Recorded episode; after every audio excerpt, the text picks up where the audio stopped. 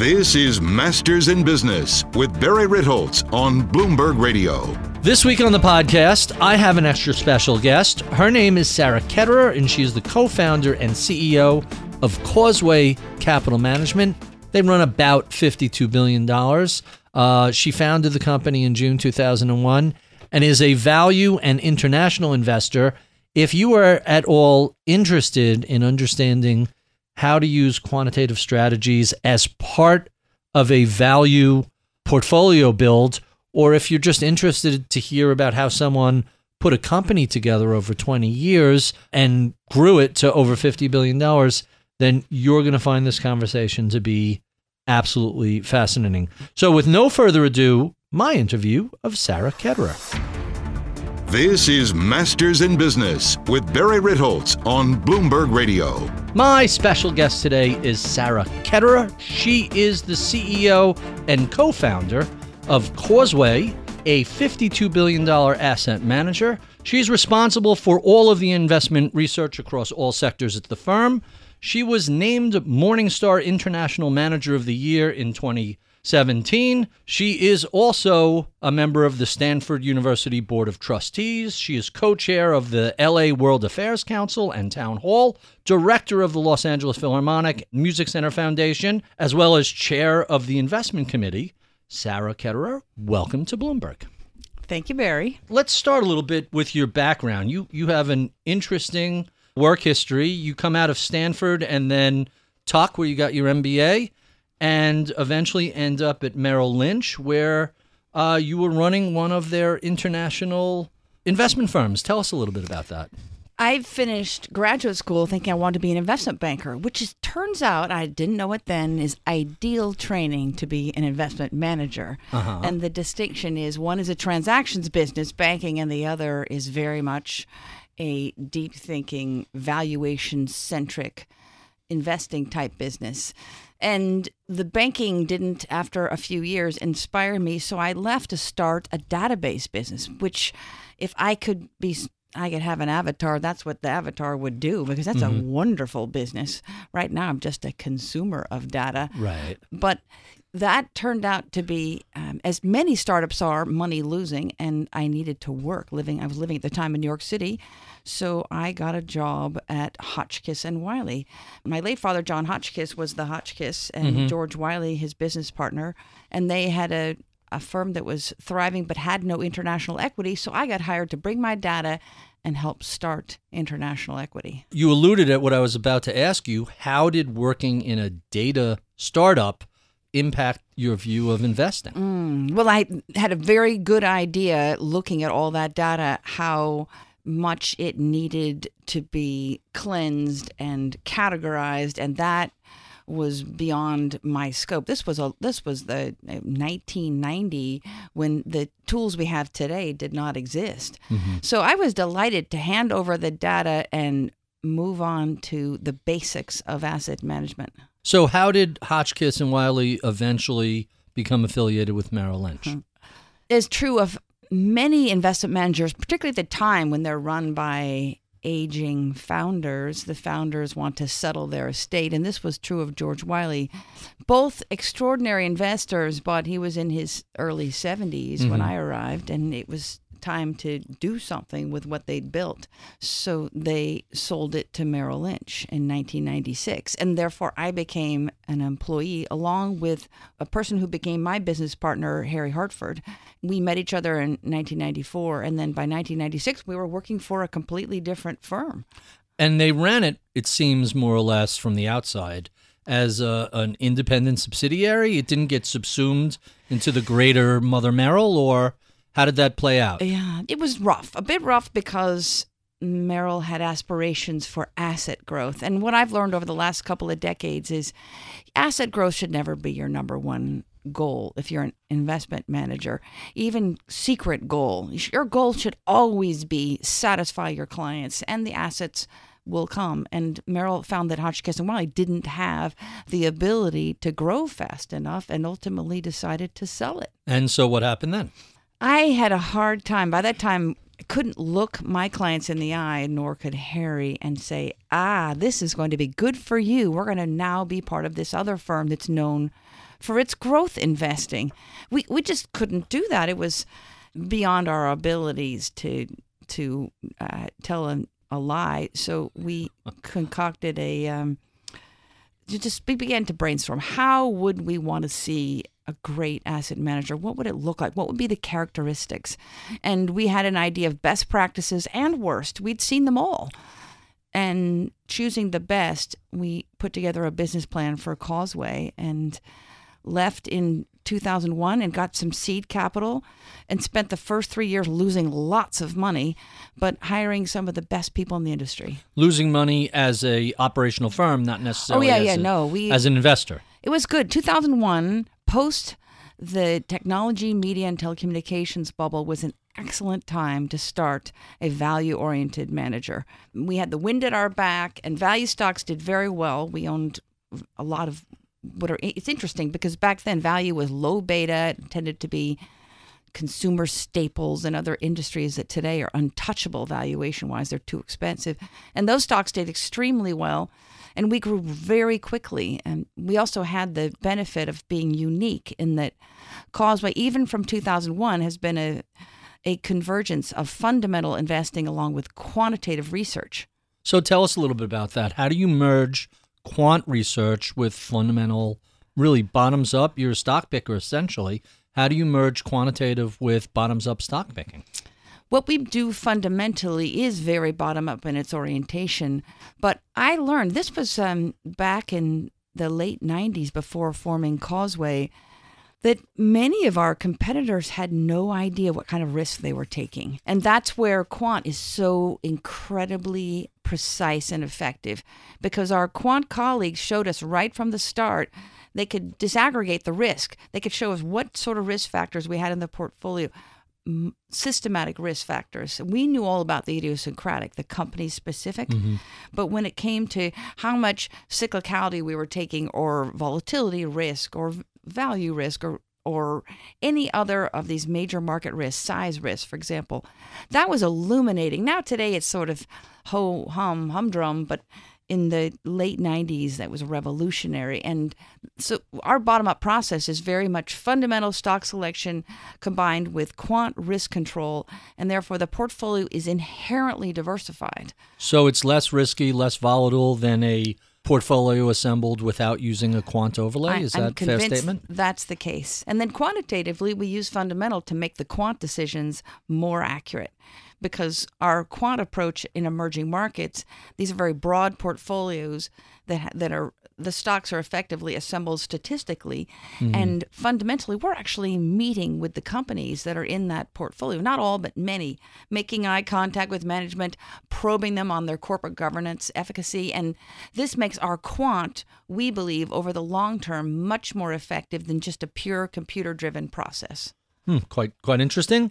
Let's talk a little bit about the company you founded in 2001. What's it like being a woman co-founder and CEO in finance that just seems to have an awful lot of dudes running everything? and I use that word especially because it seems to be just rampant and there aren't a lot of people like you running 50 billion dollar firms. Yes, that's true. And not only do we recognize it at Causeway, it does help having a female CEO, no doubt, because it shows the other women in our organization there is there's no limit, there's no glass ceiling. They can go all the way to the top.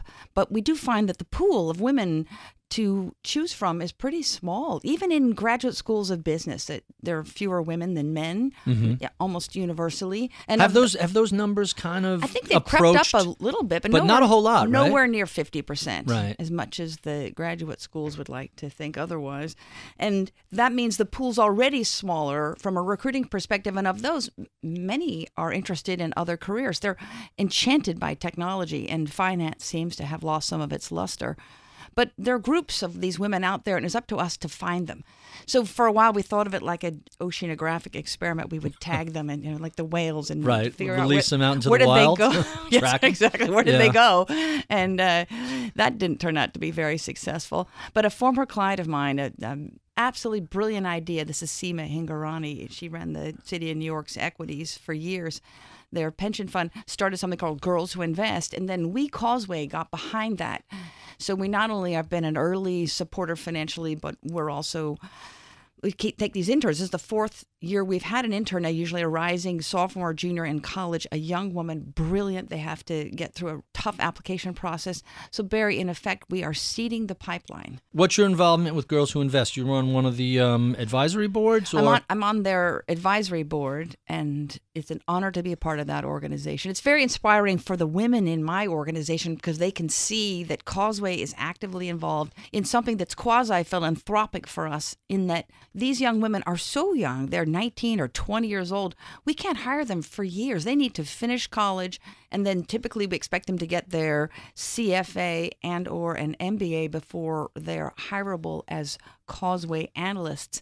So that's years and years from now. Yeah, but you guys are long-term investors. We this, are. This We sounds like another long-term investment where you're thinking in terms of decades, not quarters. Well, this is again, if you're going to go, if you have to think about the problem in a in a long-term perspective this is how to deal with it is get women in college who are connected through social media to let each other know how exciting this is. And after our interns the next year they get another job in investment management and so forth. And best of all for us so of course there's something in it for us other than having more women. It's a brand building exercise. It's reputation enhancing. So they mm-hmm. tell their friends who tell their friends how great it is to work at Causeway. And that in turn gets back to the employees. So it's a virtuous cycle in terms of culture and reputation. And Girls Who Invest is four years or five years old? Is it's that right? four, four and a half. So you're five years away from seeing the first Yeah. um, harvest, so to speak, of women who entered this as uh, this group as as interns, Yeah. made their way through the process, and eventually will be getting hired We in are. various finance and jobs. apparently the retention in the industry is very high. They're not deciding to go do something else, which I, to me is a testament to what they were, what they learned in their four weeks on one of these uni- university campuses over the summer, and their first internship, and how much they enjoyed the industry. So it'll take some time, but we started with 30 interns, and this last summer was 150 interns and rising. Quite quite interesting. Let's talk a little bit about the Causeway portfolio. Um, your global value portfolio has about 51 holdings, average size about 75 billion dollars. What do you do with that sort of uh, portfolio? What do you use for a benchmark? And how do you expect clients to judge your performance? Mm. Because that's not Yeah. the most typical international portfolio. Yes, our both our international, our global portfolios are fairly concentrated. Global more so than international because it has the enormous U.S. market to choose from as well. A number of value stocks out there has gotten larger over the last few years, and especially true in 2019 year to date. Meaning investors have abandoned these stocks. They don't want chemicals, they don't want autos, they don't want banks, and especially don't want them outside of the U.S. market. And for a value manager, this is the time. I haven't seen anything like this, nor have my colleagues since the sort of 2000 when these stocks were all value stocks were abandoned or the end of 2008 when they were they were left for dead.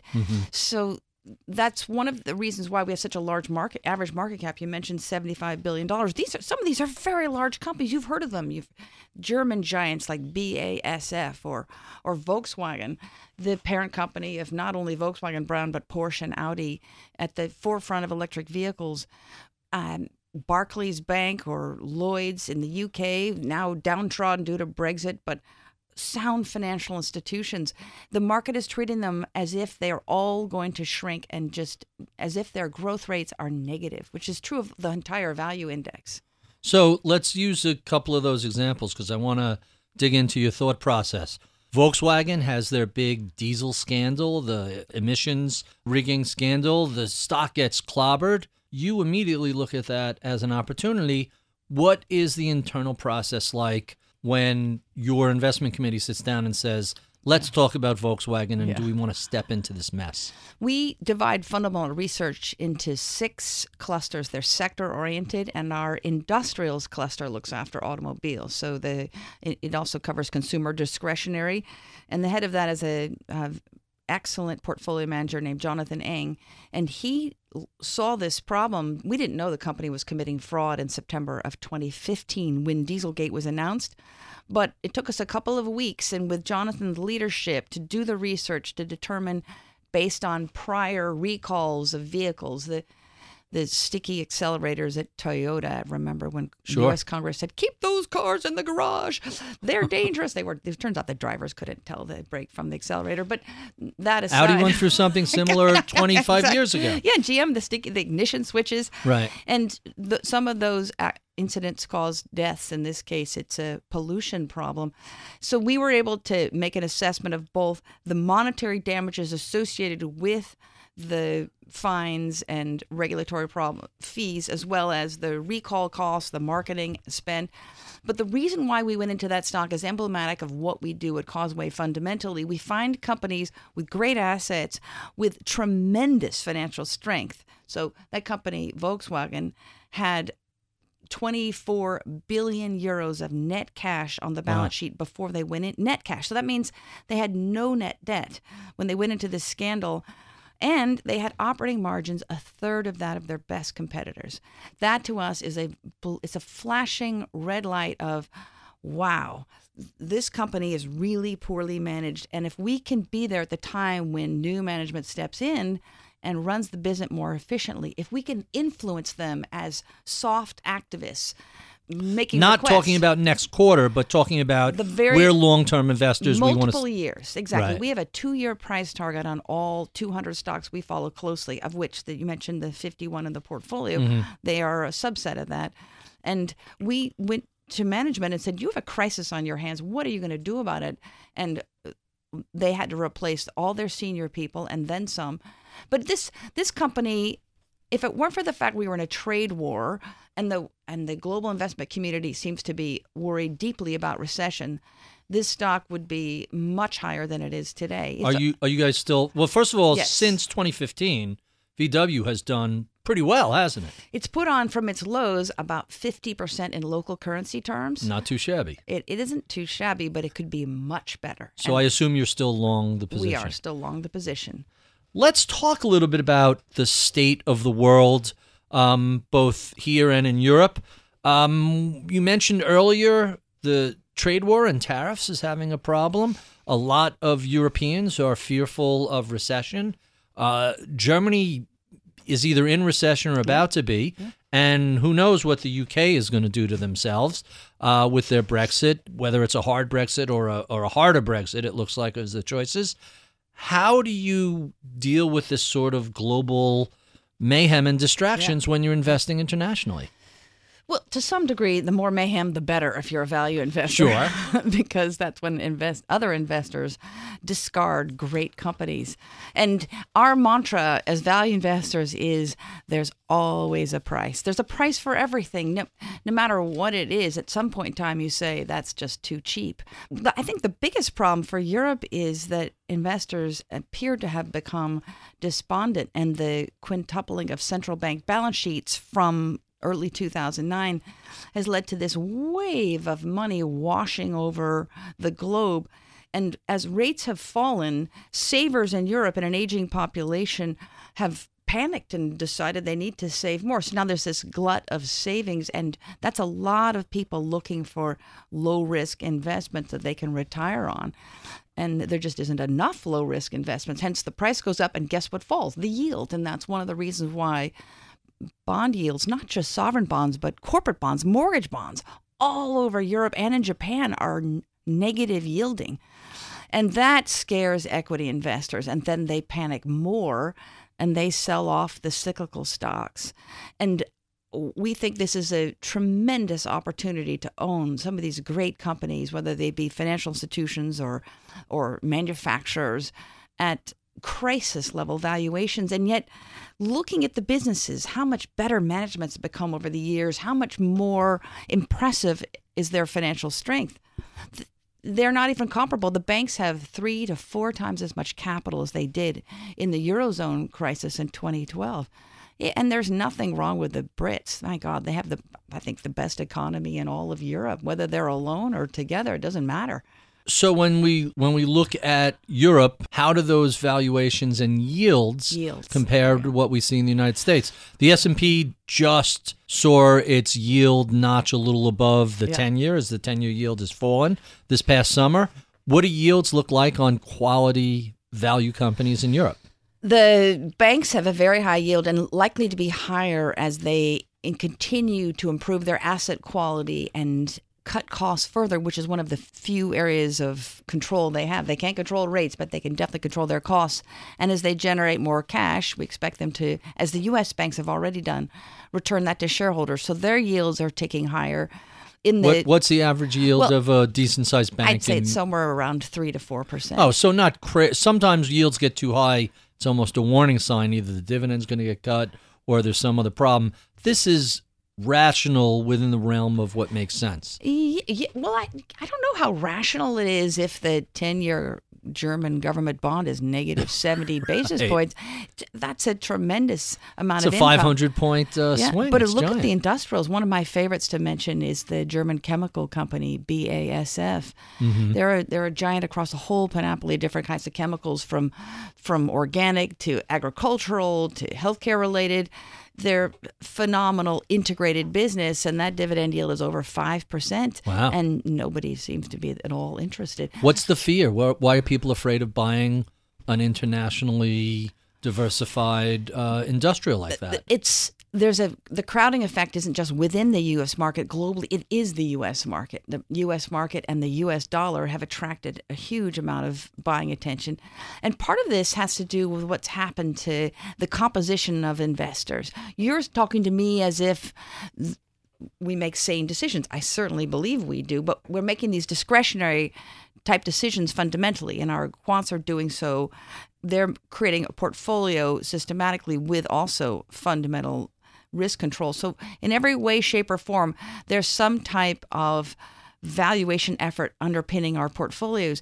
That's not true with a lot of what's happening in markets today. We see not just the advent of or the massive increase in indexation, which, as you know, as stocks get larger in index, they just attract more money and more buying. And conversely, as they fall, they fall further. But the the momentum trend following has been uh, extraordinarily active. So more momentum trend following, and then money f- behind that. And as these European stocks, to the point, sell off, then they tend to sell off further. So if value, if if fair value is some sort of line, like continuum, these stocks have been trading so far below, and they continue to fall versus fair value because because they're falling already. So momentum is a strange beast, and as there is more algorithmic, more computer driven trading globally, we've noticed more mar- much more in the way of market inefficiency. So we're willing to take positions in these securities, and we expect that sane investors will prevail. But it's really tough to see this happen. So investors like Michael Burry have said indexing is a bubble and it's going to blow up. You seem to be alluding that the more we index, the more opportunities are created for active management if there are that many more identifiable inefficiencies. I get asked at every single client meeting these days, what's the catalyst for value to outperform? Well, frankly, I wish I knew, but there are many possible catalysts. And one is simply that the very expensive growth stocks disappoint in earnings terms and then they become the victims of momentum selling. It doesn't take much in order to get that gap, massive gap to close between value and growth. I mean, we just you could drive a truck through it now, but but I do think that as value turns up and it attracts more money, this could end up being a sort of chain reaction. And we saw this from the end of February of 2009 as value stocks just took off. Mm-hmm. And the more cyclicality back then, the better. Just remember markets are tremendous discounting mechanisms. So, in advance of whatever the event, typically that event is already priced into the markets, and that event now is recession. You hinted at the concern of recession in Europe. Uh, let's talk a little bit about that. Is this a distinctly European concern? Uh, China and the U.S. Uh, should we be concerned about recession? We've We've had the yield curve inverted now for, depending on which pair Yeah. of bonds you look at, for Yeah. a couple of months. What do we think about the possibility of recession? recession could easily happen in the US. I don't see why not. In fact, it's so funny. Everyone is so panicked about recession. It strikes me that they've forgotten history because recessions are there's simply what happens in healthy economies. Healthy economies expand and then they contract and then they expand again. Ideally, the expansions overwhelm the contractions. But the as for China, if they have a recession, we may never know about it. I'm not sure those statistics will be revealed. Um, that c- You don't buy the Bernie Madoff uh, school of statistical analysis the Chinese seem to I use? uh, try to stay as far away from that as possible. Wow. But they, Um, we do a lot of on the ground research, and so we'll so we already see the concern small to medium sized businesses have, and that's one of the reasons why they're, for example, advertising less. There are lots of different ways of measuring the health, but one way or another, recessions are just a transient effect, and out of that comes recovery, and the recovery gets discounted by markets typically four quarters at least in advance. You, if you want to own the beneficiaries of recovery, you need to buy them during the dark, gloomy periods. So that's interesting. Look, it's been over a decade since we've had a recession. As you point out, they're cyclical. They're they're not to be feared, and yet it seems like the U.S. Federal Reserve and the White House are horrified by the thought of a recession. Is that just concerns about reelection, or is there a real fundamental reason to be concerned about the first recession following the Great Financial Crisis? my colleagues and I don't see the same type of financial leverage that unwound the global economy in 2008. But there are other risks out there, and there is plenty of debt, certainly in the corporate sector. The way we look at this cycle is let's just say there's a uh, slowdown. It may just be something psychological that all you have to have is purchasing managers and those in charge of capital expenditures to decide to pull back. So investment slows and consumers may be concerned about the price of goods. They may slow their purchases. It doesn't take much um, in this country. And as for Europe, I mean, Italy has sort of gone going through a recession. Germany may be in one now. Whether they can spend their way out of it, this is sort of the $100 million question. Will the governments there decide, since it doesn't cost them anything to borrow, in fact, they get paid to borrow, which is again the bizarreness of this. Will they take advantage of that and engage in enough fiscal stimulus to revitalize their economies? Just a little fiscal stimulus would be phenomenal for investor excitement because there's been so much bunker mentality. Let, us talk about Yes. that because following the financial crisis, look, we know the Keynes playbook, what you're supposed to do after a crisis. Europe, especially the UK, seem to have forgotten about that, and they went on austerity instead of saying, "Oh, the private sector has pulled back. We will temporarily step in Yeah. to fill the gap." What what happened there? Why was the psychology so backwards? And how much of that is is still lingering? and or how much of that is fixable is the other question. These are aging populations, but I, my colleagues and I draw a very deliberate distinction between Europe and Japan. Japan, mm-hmm. a closed economy, no si- significant immigration, versus Europe with three million immigrants in the last five years.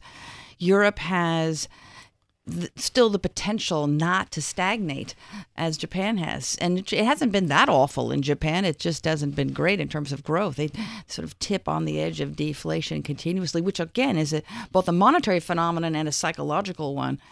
But Europe doesn't have to grow very quickly for European listed stocks. Some of them to do very well. When Like you say not very quickly, two percent. What? yeah, what I think two percent would be nominal. Would be more than enough. Mm-hmm. I think they'd be. And there's no inflation really in the in Europe now. Very nothing that's really measurable. There's some background. Yes. But inflation. We're the hard big, pressed to find it anywhere in the developed world. So is deflation the bigger concern than inflation? Yes, deflation. Are we or Europe going to turn but Japanese, or is that so. unique? I don't think so. And there's a uh, sufficiently there's an influx of immigrants and a younger population, and the companies in Europe, and here's where I draw the distinction with Japan. All those, if I think back to the early part of my career and that of my more senior colleagues from the early 90s, we worried so much about Japan and why didn't we have an index weighted in the Japanese market? Our clients would ask us, and you may remember Japan from the late 80s, early 90s. Buying up Rockefeller Center. Absolutely. And, and the, they're taking it all back to Japan with them, I recall. They, um, there was no need to worry because by capping, by putting a floor under the any kind of downside in that economy, they capped the upside. Or think of it this way: mm-hmm. too much capacity and no willingness to really consolidate. And will the Europeans follow that path? We think less likely. They will allow some bank consolidation. They will have to have the job cuts necessary. And the Brits, the UK in particular, has been good about that. They have more labor flexibility and mobility than anywhere else in Europe and less regulation. And as they pull out of the rest of the EU, that will be one less market that has the chokehold of EU regulation. So, what does that mean in terms of the growth in in the UK? Will they still be able to export on a competitive basis to the rest of Europe? Uh, what's yeah. well, to a to someone on this side of the Atlantic? It looks like the UK, second only to Germany, has been a huge beneficiary of. Yeah uh, the EU, and they managed to maintain their own yeah. currency and central bank. They seem to have had the best of both worlds. What? Why Brexit? Why yeah. get out? The it, like so many different possible economic scenarios, this one has a lot of politics behind it. But the idea of blaming globalization or immigrants seems to be a very popular way for politicians to get ahead. And it's a lazy demagoguery, it, but it's effective. It's very hey, you know, effective. it's it's part of the greatest hits because it's worked so well over. It's that. very effective. We couldn't have anticipated it would take the Brits three years plus post their referendum in June of 2016 to make a decision. Uh, that was a tough one. But the UK, we're the we have the largest in our international fund, the largest active weight, which is our which is the weight versus the benchmark. So the greatest overweight is in UK listed stocks. Really? They're not all indigenous UK companies. In other words, these companies operate multinationally. They're like large, like our S and P 500. Yeah, yeah. Many of them are global in scope, and their revenues are either tied to or somehow related to the U.S. dollar, maybe oil and gas businesses or pharmaceutical businesses. So as the pound sterling weakens, all other things being equal, which sadly they never are, these companies are even more profitable. But we've also liked there are companies in the UK where the specter of Brexit hangs over them, and that's made them especially undervalued. But one way or another, what we do know about the vast majority of politicians elected democratically is that they'd like to stay in office. Right. And cratering an economy is not typically a way of staying in office. So there, we are going to be negotiating. I assume the Brits will be negotiating right up until the 11th hour, of end of October, if not before then, and then they will strike a deal, and the deal will be to spend the next two years working out a trade arrangement with Europe. So when many investors look at things like trade wars or Brexit, yeah. and they see confusion and uncertainty, and we don't know what's going to happen. I get the sense you look at these sort of disruptive events as saying, hey, creating all sorts of opportunities to buy otherwise great companies at a great discount. It, it is a huge opportunity. And as long, the, what's crucial is the financial strength is there because we have no way of knowing how long we'll have to wait. Client meetings, clients will look a little limp and broken, like what's wrong with you, value managers, and and this is true of what we do quantitatively in emerging markets. We have a more of a value emphasis, and it has been like swimming upstream. But that's okay because when value snaps back, we see this historically, it does so very quickly and the rewards are significant. So it does pay to wait, and, those, and that income that from dividends is very important to assure a certain level of patience. So value is underperforming growth for what, 10 years now? Is that about right? Yes. And the US has just about outperformed everything internationally. So you're in two of the most challenging sectors there are. International has been battling uphill, value has been battling yeah. uphill. You mentioned clients look broken. How much time do you have to spend explaining mean yeah. reversion and this too shall pass to, yeah. to your clients? The vast majority of our large institutional clients I'm paraphrasing, but I think they've said something to the effect of they look at values, they have to have it. Right. They, they know they, They have get to it. have it. It's painful for now, but eventually it'll like an out. insurance policy. You, Okay. you don't really know when you're going to have the hurricane, but you want to make sure you're covered in terms Right. of property insurance and you'll pay the premium. which is some underperformance for some period of time. That you're looking at that as an insurance premium. Yes, and and I suppose if value went through pr- uh, consecutive years of outperformance, they'd look at their growth exposure in that very light. hmm I, I recall back in the late 90s hearing this guy, uh, Warren Buffett, was all washed up.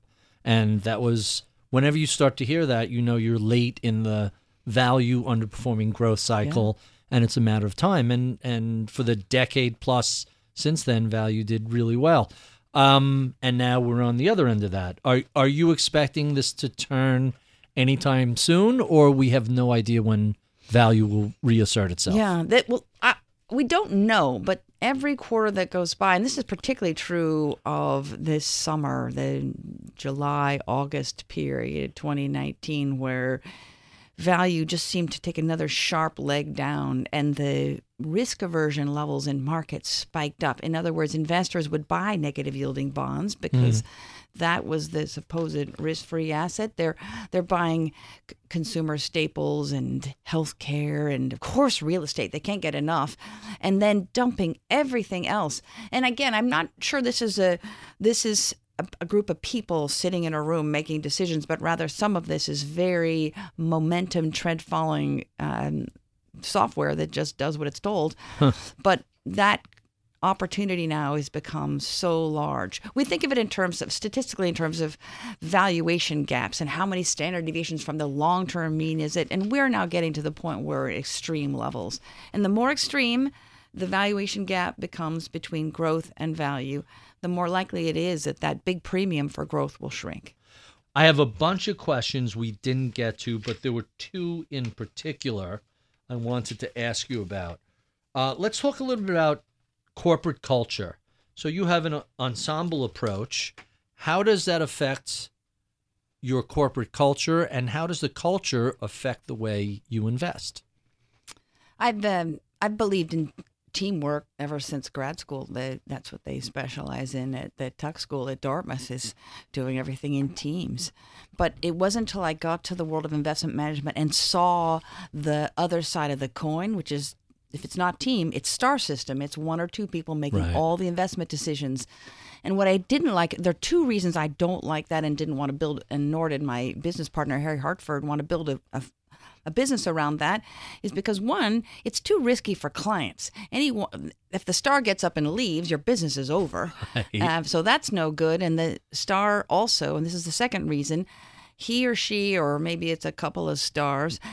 As humans, we have biases. We have investment biases. Some people are are very short term in how they think. Some are long term. Some are maybe a little gullible and believe management too often, and and others are um, maybe too skeptical to the point of cynical.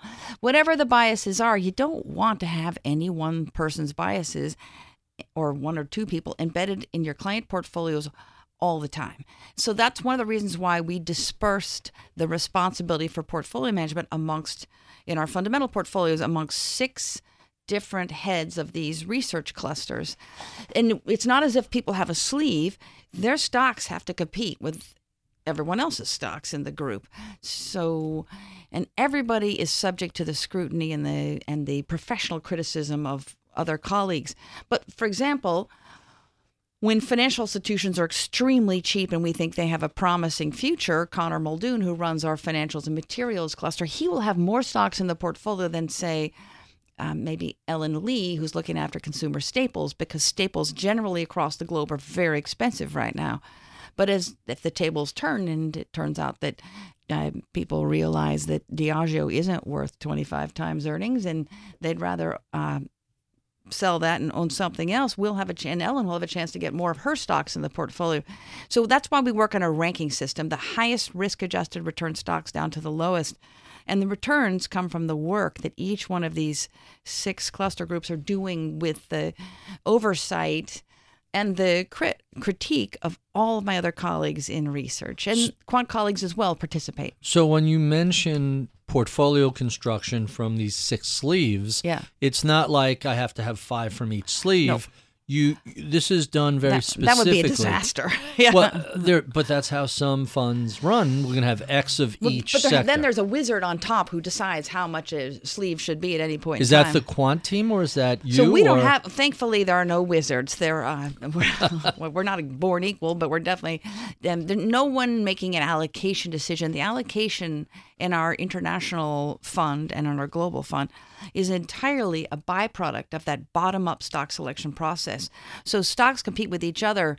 If we have a, let- we talked earlier today about Volkswagen. If Volkswagen's return is has a certain eh, let's say it's a double digit percentage return per year and we know what the risk is we know it's risk adjusted return it has to compete with the next stock on the list maybe it's barclays bank in the uk who mm-hmm. has another large return but even more risk so on a risk adjusted return basis the stocks this ranking gives us as a portfolio management team the roadmap we now know that we should have larger weights in the stocks that are higher ranking and less weights in those that are lower ranking. And as the stock's ranking changes over time because their share prices typically rise and converge with their price targets, that means the return diminishes and the stocks naturally fall in the ranking. So we have to sell them and then recycle proceeds back in the higher ranking stocks. So, so that's by sector. What about by Well, that's across the- international region? That's the same whole, process. Yeah, the, the process. So so when the stocks are researched by sector, then they get put together into a long list or this ranking, and then it's from that we select the 50 stocks that go in the portfolio. How does how does the regional aspect of that play out? Is it so? For example, you mentioned you were overweight the UK. I'm assuming it's not a, a macro. There is no there's no regional allocation. The only region of the world where we have a specialized team, and you could guess this, is China. right. and that is largely that's that is a function of the fact that there are so many stocks there and it requires a lot of local knowledge to to get through them all i mean 3000 new stocks for investors to cover and the and the indices are including larger and larger percentages of them And it used to be foreign investors were at a huge disadvantage with A shares and B shares.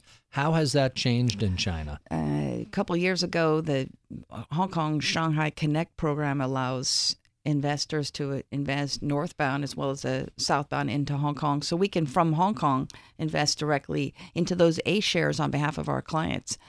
And that opens up a whole new investing panorama because formerly you had to get a specific license to buy those if you were a foreigner. And this is all part of the gradual opening up of the financial services sector in China. It's a you know two steps forward, a step back, but How, how is China valuation wise compared to places like you mentioned uh, Italy and the UK? Well, if you would ask me what I consider to be the next great frontier in terms of of undervalued stocks that are misunderstood, as much as we like all the developed world, the greatest number of them reside in the Chinese market. There, there are literally hundreds of phenomenally well managed businesses, often with a family or family members owning large percentages of the business. So, private sector, not state controlled, mm-hmm. and completely misunderstood or not well followed. That will correct itself over time. There'll be more and more investors focusing in on the Chinese market. But for now, the alpha opportunity is enormous. Really? So that that's quite interesting about China. The one other area of the world I wanted to ask you about um, that also tends to be neglected by U.S. investors is India. What do you think about what's been going on over there, both politically and economically, as well as their valuation situation?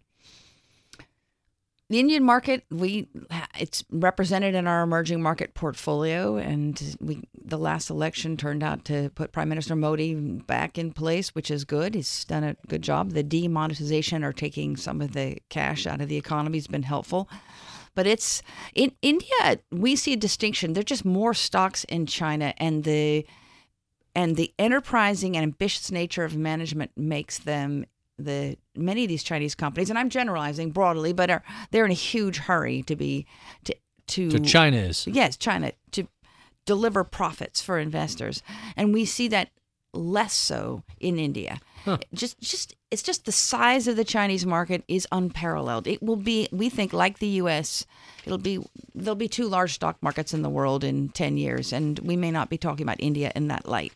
Really? There's that there's that much of a uh, there's that much of a difference between Yeah. China and, the, India. The pushback I get on that is, oh, but Sarah, there'll be a recession. China will slow. And so what? I mean, you come out of recessions, and what they do is they tend to clean out any misinvestment where their um, money has gone into poor return projects or businesses. Those will fizzle, and the and in a Darwinian process, the better ones will come out of that. I, I don't remember whose quote I'm about to steal, but I love love the expression recessions are where capital returns to its rightful owners.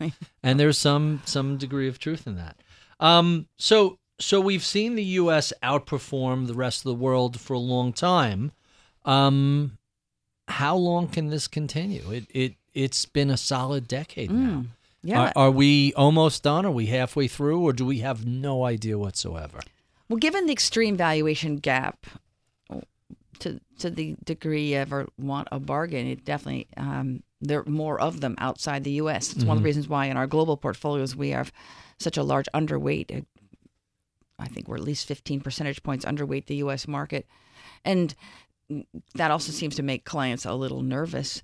But we we have to go where the most undervaluation resides. Mm-hmm. A- As for when the U.S. market is the laggard, not the winner, it could happen at any time. And certainly, a recession wouldn't be taken well. And if it's if you think about some of the leaders in the U.S., especially in the technology area, this was one of the misperceptions that gripped investors in the late '90s. They really thought technology stocks were were defensive. What simply didn't weren't. Just because they're growing eighty percent year over year doesn't mean they're speculative. It's a defensive. Well, it's play. not just. It's just that many of them are cyclical. They are. They depend on advertising, or they depend on some level The of consumer, consumer, yeah. demand that that may wane. It doesn't mean it's gone forever, but at, at lofty valuations, there's a level of vulnerability in those stocks that we haven't tested in years. So when I speak to value investors about the U.S., they sort of fall into two camps. One is the oh, the U.S. is wildly overvalued. We've never seen anything like this, and the others are ah, the U.S. is at the upper end of of fair value. It's pricey, but it's not 1999. Yeah. Where where do you fall? Yeah.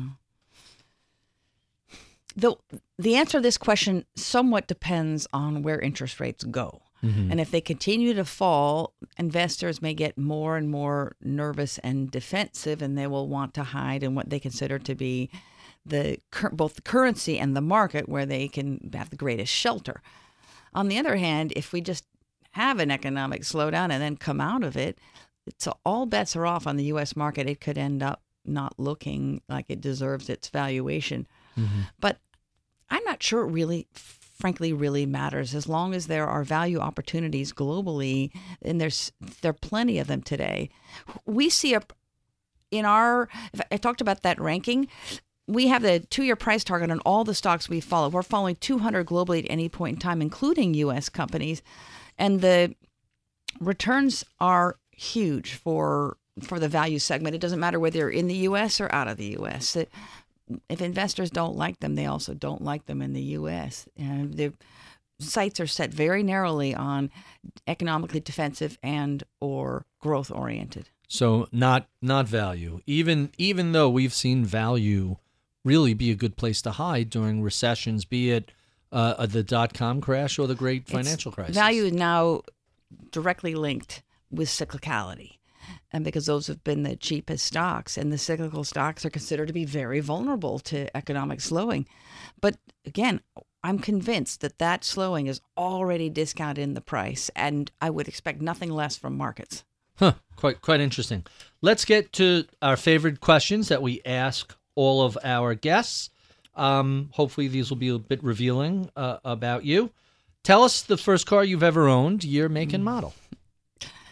I laugh at that question because it's the security question for a lot of my password retrieval. Somebody else said that, You know and? I, I, I'm fascinated because I'm waiting for the first guest to say, "I've never owned a car."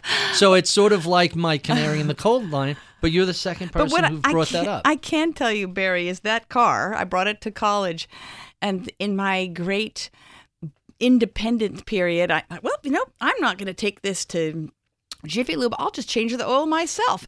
So I crawled underneath and unscrewed a plug, and that was the transmission fluid. There you go. so I learned a lot about cars very quickly. That's that's pretty funny. You um, you know, the secret to doing an oil change is the oil is in the the engine block, not in the the transmission. Now you tell me. transfer casing, right? Um, tell us the most important thing that people don't know about Sarah Ketterer. Well, I don't like to sit. I think this is the longest period I've been in a Really? chair. Uh, Uh, you, I- I'm fidgety. You make me look like an amateur. yeah, I have a stand-up desk, and I. So do we. So I- do I in the office. I That's was the funny. first one in my office, and I there was a certain amount of skepticism, of scoffing at me, and then it then it took off, and now everybody has one. they're they're uh, pretty much everywhere, and um, as long as it's not the treadmill desk, it's the That's- treadmill yeah, desk is no. terrifies me. I want eye contact. If they're in motion, that doesn't work for me. Um, who are some of your early mentors? I assume your father. Uh, Yes. Oh, at Hotchkis. Both parents. I had uh, my parents were brilliant and inspirational and worked very hard. Uh, They they they sent all the right messages to their kids, so I was really really lucky. And in terms of investing, my father had this curious hobby. He was a an amateur race car driver, and he drove on all the tracks around the the United States. And a couple of times he drove at Le Mans. And Oh, France. really? And Wow. his his driving partner for a number of years was the late Bob Kirby, who was one of the co-founders of Capital Guardian Trust Company, mm-hmm. the Capital Group, one of the most extraordinary and greatest longevity investors ever. And I had lots of time with Bob, sitting around, sort of sitting on a couple stack of tires, and we talked about investing. And he he, he was the he's known for his coffee can portfolio of you just put it in there and seal it up and it'll be fine 10 years later because of transaction costs which we know today of course have come way down. But this idea of being long term and owning thinking about the company as if you owned it all you didn't just own a few shares they're not names they're stocks. That has stuck with me for years. Did you spend a lot of time traveling with your dad while he was uh, going well, that's where I- amateur racing? So other kids took vacations to fun places i went to tracks Really? Did, did have you spent any time on tracks yourself? Uh, not driving, just sitting and walk, walking around. I am. I'm surprised I don't have a hearing problem. So you, you mentioned your mentors. What investors influence the way you think about putting together a portfolio? Every investor I've worked with, including my current colleagues, I work with the most remarkable team of people, and they're all a little different. We deliberately chose them because they fit together nicely, and they they're it's a very diversified group. But they inspire me to this day, along with our rising core of analysts. They're they're remarkably clear thinkers and they're innovative and they can look at a problem from a variety of angles. So I I'm convinced, and I tell this to clients, this team isn't the same team it was five years ago. Yes, we've added a few more people. They look like the same people, but they're so much more experienced. Mm-hmm. Some of my most amazing colleagues started in the late 90s, which, as you can recall, was the Asia financial crisis, where Sure. stocks were just coming apart at the seams. Where there- 98, right? yeah, yeah. There was no. It started with Thailand. There was investors sold indiscriminately, and to see both indiscriminate selling, where valuation doesn't matter, and its cousin, indiscriminate buying, just complete an investor. Right. That that that was an interesting era. Um, let's talk about everybody's favorite question. Uh, tell us about the books you enjoy reading, fiction, nonfiction, investing related or otherwise. Nonfiction, perhaps the most helpful to me was Daniel Kahneman's "The Signal and the Noise." The not the signal and noise. It's Thinking fast and Think slow. Thinking fast and slow. I'm not thinking. So Kahneman's thinking fast and slow. I didn't really understand behavioral economics, and he got a Nobel Prize for his work in behavioral economics and social sciences and economic sciences. And this idea of loss aversion never really occurred to me that people were asymmetric in how they think. And I found that really useful, not only thinking about investor mentality, but also in managing a team of people. How, how does loss aversion or risk aversion impact managing a, a team? Especially when it comes to decision making and the concern about make about any type of loss or mistake. And this is true in a group setting the hesitancy of someone bright to make a comment because it could be wrong mm-hmm. which seems to overwhelm their their ability to participate. We want them to my colleagues and I want everyone there, no matter how junior, to know that their comments are valued, and whether they're wrong or right, it's it, just their participation is crucial. It's everybody else thinking. Huh. Interesting. What other? So thinking fast and slow is one Yeah, book. yeah. And then I was um, Nate Silver. That kind of got jumbled in my head, but Nate Silver, the The signal, signal and the and noise. Yep. Yeah, some predictions are right and others aren't. But understanding how statistics can be manipulated and uh, investors can use data very erroneously that couldn't be more relevant than today. We at Causeway we've hired a data scientists and and data experts, software engineers to back him up to make sure that as a team, both fundamentally and quantitatively, we have the data we need. But if we work with it incorrectly and we find false what we think are signals, which are actually noise, will be misled. It's using that data is so important, and not to be misled by it. And it, that book was revolutionary for me. Quite quite interesting. Any others?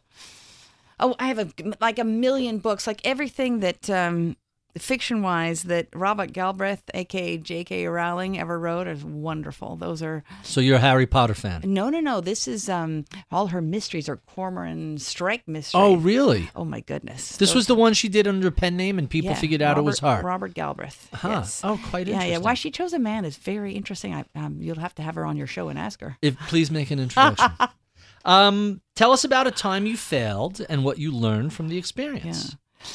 That I get most upset with myself as a portfolio manager when I don't have enough confidence in the decision. So not owning enough of the, the some great companies when it's when you look backward, you think, oh, it's so obvious. But at the time, struggling with should we, should we not? And especially in areas where you can keep these in the portfolio for a long time, like some of these healthcare stocks. Uh, that's the frustrating. Hi- hindsight bias is always 2020. Um, what do you do for fun? What do you do when you're not picking value stocks? I I enjoy being with my family, and then when they kick me out, then I'm hiking. Okay. Um, tell us about what you're most optimistic today within the finance industry, and what are you most pessimistic about? I'm most optimistic about my team. I mentioned them earlier, but to have such talent and such dedicated talent, we have 21 partners at our firm, and that's deliberate rather than keep it narrow. Out of over 100 employees now, is Yeah, that about just right? over 100 employees, 36 investment professionals, and not all the partners are investment professionals. Some lead very key areas, legal and operate. Our um, our COO is an important partner of our firm. The that team is everything. That those people up and down the elevator every day um, in the human capital business are really all we have for our clients, and I'm so proud of them and so excited to work with them. Again, they've because we've been through such torture as value managers of the last few years. They're more their quality and their depth and their experience level, I think now is unmatched. And as for pessimistic, finance wise, not really not really anything. I'm so I'm so optimistic about being a value manager now, but I think about my life and my eight year old loves baseball, the one sport I didn't want him to play. I'm going to be sitting through so many games. Let's talk about advice you would give to a millennial. Someone comes to you and says they're interested in a career in finance. What sort of advice might you give them? Mm, yeah, I give them too much advice, but I had to distill it to one piece of information. It would be read. Read more. Read everything you can get, not just the Wall Street Journal and the Financial Times and The Economist every week, but go and read the books written by famous investors, read the bio- biographies, read tomes that deal with different segments of market history so that you can fill in the gaps. If you're in your 20s, you don't know much yet. In fact, you really only know a period generally of falling interest rates and rising markets. Not not the norm, in other words. Well, not not my norm. and um, our final question: What is it that you know about the world of investing today? You wish you knew 30 years ago. I wished I'd taken Chinese. I would love to be a fluent Mandarin speaker. Uh, it's not just that's a huge population, not just it's an important market. It's much of the talent, many of the talented people we hire uh, were born there. So, and I took French and German, which is beautiful languages both, but they're not nearly as helpful. And it's tough for a tonal language to, to grasp as an adult. It takes a lot of time that I don't have. So I'm listening in my commute and uh, when I'm walking anywhere, I have, but it's going to take me at this rate, it's going to take me time. I also wished I'd known not to fret about Japan because I didn't need to. It took care of itself. We were chronically underweight as an international manager, took tremendous criticism, and but we did the right thing. Quite, quite interesting. We have been speaking with Sarah Ketterer. She is the co founder and CEO of Causeway Capital Management. If you enjoy this conversation, well, be sure and look up an inch or down an inch on Apple iTunes, and you could see any of the previous 250 or so conversations we've recorded over the past five years. You could see that pretty much wherever finer podcasts are sold Bloomberg, SoundCloud, iTunes, Spotify, Overcast, Stitcher, etc. We love your comments, feedback, and suggestions. Write to us at mibpodcast at bloomberg.net. Check out my weekly column on Bloomberg.com. Check out my daily reads at Ritholtz.com. You could follow me on Twitter at Ritholtz. I would be remiss if I did not thank the crack staff that helps put this together each week. We would not be able to do this without the help of Atika Valbrun, who is our project manager. Uh, Michael Boyle is my producer. Michael Batnick is my head of research. I'm Barry Ritholtz. You've been listening to Masters in Business on Bloomberg Radio.